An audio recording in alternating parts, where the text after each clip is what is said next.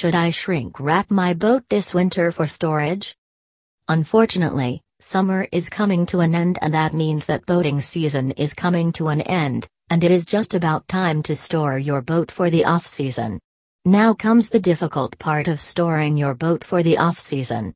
We have listed the advantages and disadvantages of all your options for storing your boat this winter, however, we will explain why shrink wrapping your boat this winter is the best option for you and your boat. Storage Yard Finding a boatyard that can properly store your boat during the winter time can be difficult as you have to first find a yard that has room for your boat. Also, you have to trust that the yard staff will not store your boat too close to another boat causing potential damage. Another important factor with a boatyard is to make sure that the staff has something in place to prevent animals and rodents from inhabiting your boat during the winter time. Boat cover why not just use the boat cover that with your boat?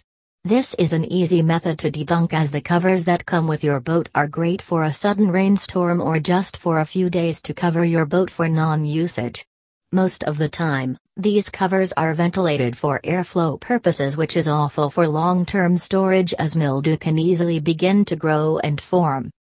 Shrink wrapping not too many negatives to talk about here other than maybe the cost of shrink wrapping your boat. Of course, there is a decent cost associated with shrink wrapping your boat, however, there is always a hefty fee with storing your boat at a yard, and mildew removal is also very expensive.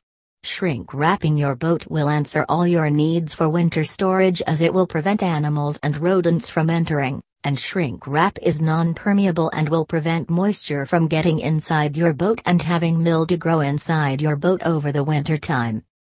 For more information, visit our website www.swat.co.nz